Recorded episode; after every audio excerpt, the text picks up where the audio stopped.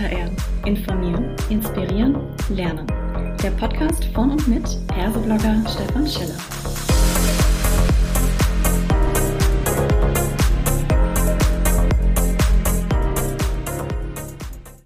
Hallo und herzlich willkommen zu einer weiteren Ausgabe von Klartext HR. Heute habe ich mir den Erik Klein mit ans Mikrofon geholt und wir sprechen zum Thema Weiterbildung im Bootcamp als Ausweg aus dem Fachkräftemangel. Hallo lieber Erik, schön, dass du da bist. Magst du dich vielleicht kurz selbst vorstellen?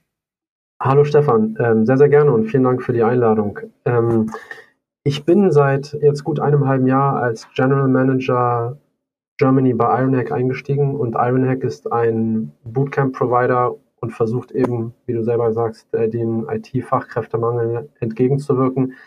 Ich habe vorher was ganz anderes gemacht. Ich war zehn Jahre eigentlich im Payment-Bereich tätig, habe 2012 für ein US-amerikanisches Startup-Unternehmen das Europageschäft geleitet und ähm, dann wurden wir drei Jahre später von einer Kreditkartenfirma namens Visa aufgekauft. Das heißt, ich habe so ein bisschen Startup, Fintech-Environment mhm. und auch Corporate miterleben dürfen. Und irgendwann habe ich mir gesagt, nach zehn Jahren Fintech und zehn Jahren Payment, gibt es vielleicht irgendwas anderes, was du noch machen kannst mit deinem mhm. Leben oder irgendwie deine, deine Arbeitskraft für irgendwas anderes nutzen. Und ähm, klar, also Payment hat Spaß gemacht und es war wirklich super interessant, aber ich habe mir gedacht, dass gut, kann ich irgendwas machen, das vielleicht einen anderen sozialen Impact hat. Und habe dann mhm. das erste Mal tatsächlich von Bootcamps gehört und von Ironhack gehört, habe mich lange mit den Gründern unterhalten und dachte, hey, das ist eine Chance hier irgendwas positiv beein äh, zu beeinflussen. Und das hat okay. mich getriggert und bin halt vor sechs Monaten da eingestiegen. Jetzt erklär uns doch nochmal, was genau man unter einem Tech-Bootcamp äh, versteht. Wenn man Bootcamp, also so eine erste Assoziation, da sehe ich immer schwitzende Menschen, die irgendwie am Boden krabbeln durch Schlamm, aber da geht es wahrscheinlich nicht drum, ne? Weißt du was, ganz ehrlich, ähm, ganz so anders ist es gar nicht. Weil okay. lass mal den, den Schweißpart und den Schlamm und das Anschreien und so weg. Von mhm. der Intensität her ist es eigentlich relativ ähnlich. Es ist wirklich eine Art emotionale Achterbahn, die du da durchmachst innerhalb von neun Wochen, weil es halt sehr, sehr stark intensiv, also es ist sehr intensiv. Es hat natürlich mhm. nichts mit Militär zu tun.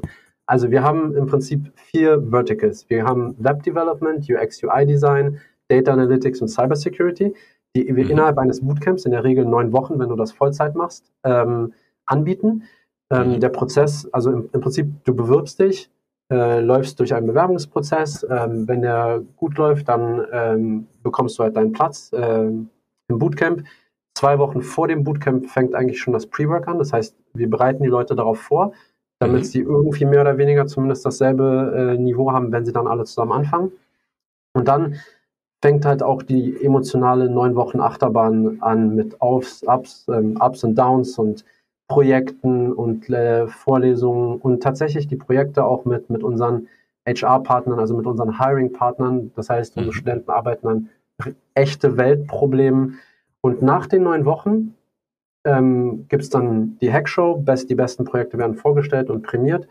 Und ähm, dann ist es tatsächlich noch gar nicht vorbei, weil dann fangen unsere Career Services an, wo wir halt Leute wirklich dann versuchen, auf den Bewerbungsprozess vorzubereiten, deren LinkedIn-Profile zu machen, auf Jobinterviews vorzubereiten. Das heißt, uns ist sehr viel daran gelegen, auch im Nachhinein Studenten zu begleiten, um bis hin zum, zum eigentlichen Job.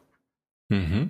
Ähm, würdest du dann sagen, ist es eine Art ein Ausbildungsgang, ist es eine Weiterbildung, eine Art Umschulung oder in, in Anführungszeichen nur ein Training? Wie, wie würdest du das qualifizieren? Das ist eine gute Frage tatsächlich auch wie sich vielleicht die einzelnen Begriffe voneinander ähm, oder wie sich die einzelnen Begriffe unterscheiden. Aber letztlich ist es definitiv eine Umschulung. In den meisten Fällen ist es eine Umschulung, weil viele der Menschen, die bei uns im Bootcamp sind, ähm, ganz unterschiedliche Backgrounds haben, aber halt schon gearbeitet haben, halt über einen mhm. längeren Zeitraum. Und das wirklich, das ist die Krankenschwester, das kann der Bäcker gewesen sein, das kann teilweise der Jurist gewesen sein, die aber dann auch irgendwann festgestellt haben, hey, ich möchte vielleicht was anderes machen und was könnte ich jetzt machen? So, im Endeffekt nochmal zu studieren und vier bis sieben Jahre an die Uni zu gehen, ist schon sehr, sehr zeitintensiv. Ähm, was für Alternativen habe ich? Und da wäre halt eine Umschulung, wir nennen das auch Reskilling quasi im Englischen, ähm, wahrscheinlich der passende Begriff. Eine Ausbildung assoziiere ich halt immer mit dieser klassischen Ausbildung, die man halt so macht, wenn man, weiß nicht, 16, 17, 18 ist. Schon mhm. etwas anders. Jetzt können wir das Ganze ja mal ein bisschen in so einen größeren Kontext einsortieren. Wir haben im Titel ja auch über das, den Begriff Fachkräftemangel mit drin. Mhm. Ich glaube, wir brauchen relativ wenig dazu sagen, dass tatsächlich momentan in der IT der Arbeitsmarkt etwas leer gefischt ist. Mhm. Ist denn diese neun Wochen Ausbildung tatsächlich in diesem Zusammenhang äh, relevant oder ist es äh, aufgrund dieser Kürze eigentlich nur ein Tropfen auf einen heißen Stein? Also es ist definitiv relevant, es ist aber trotzdem ein Tropfen auf den heißen Stein, wenn du dir das ganze globale Problem an, ansiehst. Wir werden nicht in der Lage sein, 100.000 Arbeitsplätze zu füllen äh, 2023. Wir hatten letztes Jahr waren, glaube ich, ungefähr knapp 100.000 Arbeitsplätze im IT-Bereich nicht besetzt. Die, die Lücke werden wir nicht schließen mit unseren Bootcamps. Je mehr Bootcamps dazukommen, umso besser und dann wird es einfacher sein. Aber es ist definitiv arbeitsmarktrelevant. Und warum ich das sage, das sehe ich an unseren Placement Rates, weil ich sehe, dass unsere Absolventen bekommen Jobs in der IT-Branche. Wir haben nicht den Anspruch zu sagen, dass die Leute durch diese neun Wochen gehen und dann ähm, als Senior Product Manager irgendwo einsteigen, sondern das sind tatsächlich dann Junior-Positionen, mhm. äh, die wir versuchen zu besetzen. Und wir haben dann eine relativ gute ähm, Placement Rate, quasi eine Erfolgsquote, um durch, durch das Partnernetzwerk, das wir haben, wir haben ungefähr 600 Hiring-Partner, da entsprechend die Leute zu platzieren. Das heißt, um die Frage nochmal zu beantworten, klar, wir, es ist nur ein Tropfen auf den heißen Stein, aber es ist definitiv arbeitsmarktrelevant. Was ja zum Beispiel auch ganz anders ist als bei Unis. Wenn du dir zum Beispiel Unis anguckst, ich glaube, Unis haben heutzutage noch so eine Art wissenschaftlichen Ansatz mhm. und das macht wahrscheinlich auch irgendwo Sinn oder hat damals sicherlich Sinn gemacht. Ähm, nur lernt man die, die Fachkenntnisse an sich nicht. Ich habe zum Beispiel kenne ich Leute, die Data Science Masterstudiengänge gemacht haben und im Nachhinein trotzdem nochmal ein Bootcamp, um einfach wirklich das technische Know-how auch beherrschen zu können. Mhm. Jetzt hast du natürlich ein sehr provokantes Beispiel gebracht. Auf der einen Seite hast du gesagt, ihr habt da zum Thema Cybersecurity einen äh, Ausbildungs- oder Studiengang und du hattest äh, mal die Krankenschwester und den Juristen genannt. Und ich jetzt bin ja selber auch äh, ehemalig Jurist. Wenn ich jetzt mir überlege, okay, wenn ich jetzt hier neun Wochen lang im Bereich Cyber Security ausgebildet werden kann, wie weit komme ich denn realistischerweise wirklich in der Zeit, ja? Wenn man, sagen wir mal, vielleicht auch gar kein IT Know-how, keinen Background hat. Anders der Fall, den du jetzt gerade genannt hast, wenn ich das natürlich studiert habe, dass ich das quasi auffrische ne, oder mit draufsetze, mhm. da bin ich sofort dabei. Lass mich die Frage direkt nochmal formulieren. Wie viel Schlagkraft kann ich tatsächlich in solchen neun Wochen denn entwickeln? Ich war wirklich überrascht zu sehen, die ersten Hackshows, die wir hatten, die ich vorhin angesprochen habe, wo ähm, Studenten halt ihre Projekte präsentiert haben, was die Leute in der Lage sind, nein, nach neun Wochen wirklich zu machen. Sei es im UX-UI-Design, sei es im Data Analytics-Part. Gut, Cybersecurity haben wir jetzt, äh, ist nicht Teil der Hackshow, aber es ist schon faszinierend zu sehen, wenn du sagst, ich hatte von neun Wochen gar keine Ahnung von Programmieren mhm. und nach neun Wochen kann ich dies und jenes programmieren und, und oder das und jenes auswerten und die äh, Programmiersprache nutzen. Was ich vorhin gesagt habe, du wirst kein Senior Developer, Web Developer nach dem Bootcamp. Und das ist nicht der Anspruch. Was wichtig ist, glaube ich, hier zu verstehen ist, dass wir die Leute in Junior-Positionen unterbringen möchten und es dann aber an den Unternehmen und aber auch an den Studenten selber liegt, sich dann auch wieder weiterzubilden. Weil was, was ich auch, also es hört nicht auf, so wie Lernen nach der Schule oder nach dem Abi oder nach der Uni nicht aufhört, hört das Lernen nach dem Bootcamp auch nicht auf. Man muss natürlich sich selbst investieren und sich selbst weiterbilden, mhm. aber auch die Firmen irgendwo in die Verantwortung nehmen, dass sie investieren in die Weiterbildung ihrer Mitarbeiter. Ja, ist es denn tatsächlich denn so, dass Unternehmen das irgendwie mitfinanzieren, entweder zum Beispiel durch Freistellungen oder äh, wie finanziert ihr euch dann? Wer bezahlt das Ganze eigentlich? Also es gibt unterschiedliche Ansätze. Wir haben verschiedene Finanzierungsmöglichkeiten, weil es schon, es stimmt, so ein Bootcamp zahlt man nicht einfach mal so aus der Portokasse. Das ist mhm. relativ mhm. teuer und das sollte auch gut überlegt sein und das ist auch sicherlich nicht für jeden etwas. Ähm, ein Großteil unserer Studenten wird durch einen sogenannten Bildungsgutschein finanziert. Der wird, mhm. äh, kommt vom Arbeitsamt und das Arbeitsamt finanziert es halt auch deshalb, weil wir eben diese Placement Rate oder diese, diese Erfolge im Nachhinein haben, um die Leute im Jobmarkt äh, zu platzieren. Ähm, es gibt einige Firmen und aus meiner Sicht viel zu wenig, die halt komplette Kohorten der eigenen Mitarbeiter umschulen, ähm, anstatt sie zum Beispiel zu entlassen, weil oft ist dieser, diese, also oft ist man schneller beim Entlassen von Mitarbeitern, wenn die Skills nicht passen, anstatt mhm. da rein zu investieren, und sie einfach umzuschulen, damit die eben die Skills sich aneignen, die dann gebraucht werden im Unternehmen. aus meiner Sicht viel zu selten heutzutage, dass, dass Firmen sich da rein investieren und sich um die Umschulung der Mitarbeiter kümmern. Das könnte viel, viel mehr sein. Ja, das äh, kann ich aus eigener Erfahrung bestätigen. Wir selbst haben bei uns äh, bei Dativ, dort bin ich ja selbst auch fürs Employer Branding zuständig, mhm. ähm, auch ein ja, internes Curriculum aufgebaut, Becoming a Software Engineer, mhm. genau aus diesem Grunde, um zu sagen, Mensch, es gibt so viele Menschen, die auch veränderungswillig sind, die veränderungsfähig sind und die möglicherweise einfach mal Lust haben, einen neuen äh, Bereich kennenzulernen. Das heißt, wir haben es in-house gemacht, aber ihr wärt quasi so eine Alternative, wie ich als Unternehmen das mit einem externen Partner zusammen machen könnte. Klar, genau. Also wir haben Anfragen von, wir hatten das letztes Jahr mit der DKB gemacht auch und anderen Firmen jetzt aktuell mit Lego. Also da gibt es einige Anfragen, aber wie ich schon sagte, bei weitem noch nicht genug. Mhm. Lass uns mal noch mal ein bisschen dieses äh, Thema Lernen generell beleuchten. Ich glaube, du hast es so ein bisschen angedeutet, da gibt es emotionale Ups und Downs. Das heißt, dieses Lernen im Bootcamp ist anspruchsvoll. Was braucht's denn so von der Persönlichkeit her, damit du sagst, hey, für dich ist so ein Bootcamp gut geeignet? Ah, eine gute Frage und ah, das ist eine sehr, sehr gute Frage. Also ich glaube, es hängt sehr, sehr viel ab von dem, was man erstmal mitbringt und das Interesse, das man hat. Ähm, ich bin halt ein starker Verfechter, auch beim Hiring generell, dass man Leute nach Persönlichkeit und nach Passion, nach, mhm. nach deren Passion ähm, einstellt, als nach reinen Skills. Das heißt, es braucht keine wirklichen Vorkenntnisse, die kann man sich beim Pre-Work aneignen, aber man muss, ich würde sagen, schon ein gewisses technisches und mathematisches Verständnis oder Interesse zumindest mitbringen, um diese Berufe ausüben zu können. Aber wenn das da ist und das ist keine Rocket Science, okay? Also wir bauen hier keine Raketen. ähm, man kann sich das aneignen, wenn man willig ist und Lust darauf hat.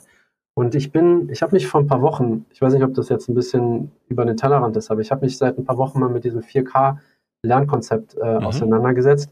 Und ich finde das super interessant, weil im Endeffekt sind das die vier Kernkompetenzen aus meiner Sicht, die es wirklich braucht, auch um in meinem Bootcamp erfolgreich zu sein, weil du halt sehr viel selbst lernen musst, musst neue Dinge lernen musst, das gemeinsame Lernen mit Leuten und so weiter und das eben auch kommunizieren und mitteilen zu können. Das sind wirklich, ich, ich bin, also ich bin noch relativ am Anfang, aber ich lese immer mehr darüber und finde es halt faszinierend, wie wichtig diese vier Kernkompetenzen für die komplexe Welt des 21. Jahrhunderts sind. Und wer die halt mitbringt, hat auf jeden Fall super Chancen, das Bootcamp auch zu beenden. Jetzt bin ich natürlich ketzerisch und sage, jetzt äh, musst du uns natürlich auch erklären, 4K, welche vier Kernkompetenzen sind das denn? ähm, ja, also klar, wenn ich das noch zusammenkriege. Also es geht zum einen geht es um Kreativität. Mhm. Das ist ähm, und nicht Kreativität im Sinne, ich male ein schönes Bild, sondern Kreativität im Sinne von ich, ich denke neu, ich denke mhm. neue Sachen, neue Konzepte. Ähm, ich lerne Neues dazu, also quasi Sachen, die ich gestern nicht gedacht habe oder Perspektiven oder Blickwinkel, die ich nicht gehabt habe, jeden Tag irgendwie was Neues mir zusammenreime. Ähm, beim kritischen Denken geht es ein bisschen darum, wie ich gesagt habe, dieses Selbstlernen, dieses selbstdisziplinierte Lernen ähm, und auch Denken, das ist ganz wichtig, weil als, als ich meine, das ist echt faszinierend zu sehen, dass Schule, ich habe den Eindruck, jetzt waren ja überall Einschulungen, dass Schule heute mhm. ähnlich noch funktioniert, wie, wie als ich zur Schule gegangen bin. Ja. Also dieser Frontalunterricht. Ich sitze so da und dann kriege ich das alles eingetrichtert und, und ja, dann friss oder stirb. Mhm. Und ähm, bei den 4K-Konzepten geht es halt wirklich viel, viel darum, dass du selber machst, dass du selbstkritisch, hinter, äh, also nicht mal hinterfragst, sondern selbst, selbst lernst. Das, die anderen drei sind mehr Kommunikation und Kollaboration. Das heißt, das Gelernte auch entsprechend in der Gruppe zusammenzulernen und aber auch zu vermitteln und, und, und zu kommunizieren. Sehr spannend. Wie, wie stark siehst du das denn generell ausgeprägt heute? Man hat, wenn man so die Medien ein bisschen anschaut, ja das Gefühl, äh, Gallup Studio und Co., dass sehr viele eher so diesen Dienst nach Vorschrift machen. Mhm. Man mag das jetzt mal gar nicht bewerten, ob das jetzt gut oder schlecht ist oder ob es eigentlich ausreichend ist an der Stelle. Aber dass gerade dieses kritische Denken oder dieses eigene Hinterfragen und auch die Skills zur Zusammenarbeit noch nicht so ausgeprägt sind. Wie ist da dein Eindruck? Ja, definitiv. Also definitiv sind die noch bei weitem nicht ausgeprägt genug. Aber das liegt, glaube ich, ich glaube, das liegt weniger daran, an den Leuten, die heute arbeiten, als das, ich glaube, das Problem beginnt einfach schon viel früher. Mhm. Was ich gemeint habe, wir haben diesen Frontalunterricht in der Schule. Ich hatte jetzt mehrere Einschulungen vor zwei Wochen in meinem Umfeld und ich bin durch die Klassenräume gegangen und dachte, hey, der Overhead-Projektor, ich glaube, genau derselbe stand auch schon vor 30 Jahren in meinem ja. Klassenraum, als ich äh, zur Schule gegangen bin. Ähm, Und das ist nicht mal die, die Schuld unbedingt auch der Lehrer, weil die Lehrer kommen eben aus diesem System und kennen es auch nicht anders. Es gibt ganz wenige Ausnahmeschulen, wo ich weiß, dass es anders gehabt hat, also wo es anders gehandelt wird. Aber es ist noch viel zu wenig, die das eben fördern. Und das ist eben dann das Resultat, dass man auch dann, wenn man in der, Arbeitswelt, äh, in der Arbeitswelt ist, eben entsprechend Dienst nach Vorschrift macht. Man bekommt was gesagt und das macht man dann halt wie Frontalunterricht. Mhm. Ja, dann ist es in dem Sinne natürlich auch gut, dass es dann, wenn man etwas älter ist, ähm, solche Bootcamps wie eures gibt. All diejenigen, die sich jetzt da so ein bisschen haben infizieren lassen, wie können die denn am besten Kontakt aufnehmen mit dir oder euch? Äh, direkt über die, also über die Suchmaschine Google würde ich sagen. Einfach mal Ironhack Berlin eingeben und dann werden wir relativ schnell gefunden. Ähm, das ist relativ einfach. Und dann ich werde es auch nochmal natürlich in die Show Notes mit reinnehmen, damit wir da einen direkten Link äh, anbieten können. Ja, ich sag erstmal auf jeden Fall herzlichen Dank, lieber Erik, für die Einblicke, die du uns hier geliefert hast. Alles sehr, sehr spannend. Und ich wünsche euch weiterhin auf eurem Kampf gegen den Fachkräftemangel ganz viel Erfolg. Vielen, vielen Dank, Stefan. Vielen Dank fürs nette Gespräch.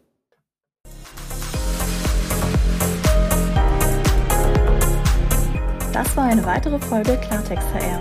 Informieren, inspirieren, lernen. Der Podcast von und mit Perseblogger Stefan Scheller.